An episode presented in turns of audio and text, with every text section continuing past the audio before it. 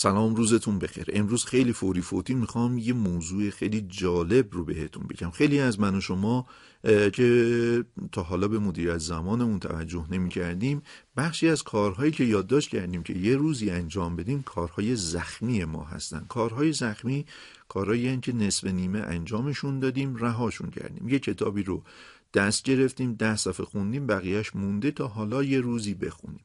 یا خیلی از این کارهای این چنینی یادتون باشه می‌گویند بو سینا از دقیقه هایی که به دست می آورد استفاده می کرد با کاروان سفر می کرد کاروان تا برسه و اتراق بکنه و هر کسی مستقر بشه یه چهار پنج دقیقه زمان ایجاد می شد بو سینا در همون زمانها می‌گویند کتابی رو نوشته تحت عنوان خمسط دقایق یا پنج دقیقه ها البته من خودم این کتاب رو ندیدم. اگر شما این کتاب رو دیدین حتما برای من اطلاعاتش رو ایمیل بکنید. اما فارغ از این مثال ما زمانهای فراوون پنج دقیقه پنج دقیقه پنج دقیقه پیدا می‌کنیم که می‌تونه صرف کارهای جالبی بشه.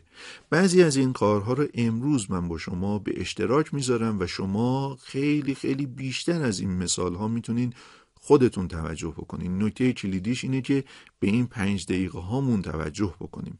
می‌تونیم توی پنج دقیقه هایی که به دست میاریم توی خونمون گل پرورش بدیم و توی اون پنج دقیقه ها به آبیاری گلدون هامون بپردازیم. توی پنج دقیقه هایی که به دست میاریم نمازهای قضامون رو به جا بیاریم یا نمازهای مستحبی بخونیم. توی اون پنج دقیقه هایی که فرصت برامون ایجاد میشه به حفظ آیات جدید قرآن بپردازیم. توی پنج دقیقه هایی که پیدا می‌کنیم مرور آیاتی که حفظ کردیم رو جهت یادآوری انجام بدیم. توی پنج دقیقه هایی که زمان برای خودمون باز می‌کنیم پیامک های بی ربطی که توی گوشیمون هست و حافظه تلفن همراهمون رو اشغال کرده پاک بکنیم و حذفشون بکنیم. توی پنج دقیقه زمانی که به دست میاریم می‌تونیم پیامک هایی که هیچ وقت نرسیدیم مطالعه بکنیم رو مطالعه بکنیم. توی پنج دقیقه هایی که برای خودمون زمان آزاد می‌کنیم به مطالعه ایمیل ها و حذف اونها از توی صندوق پستی اینترنتیمون بپردازیم. توی پنج دقیقه هایی که آزاد می‌کنیم برای خودمون تا کارهای دیگه ای انجام بشه می‌تونیم به مرتب کردن اتاقمون بپردازیم.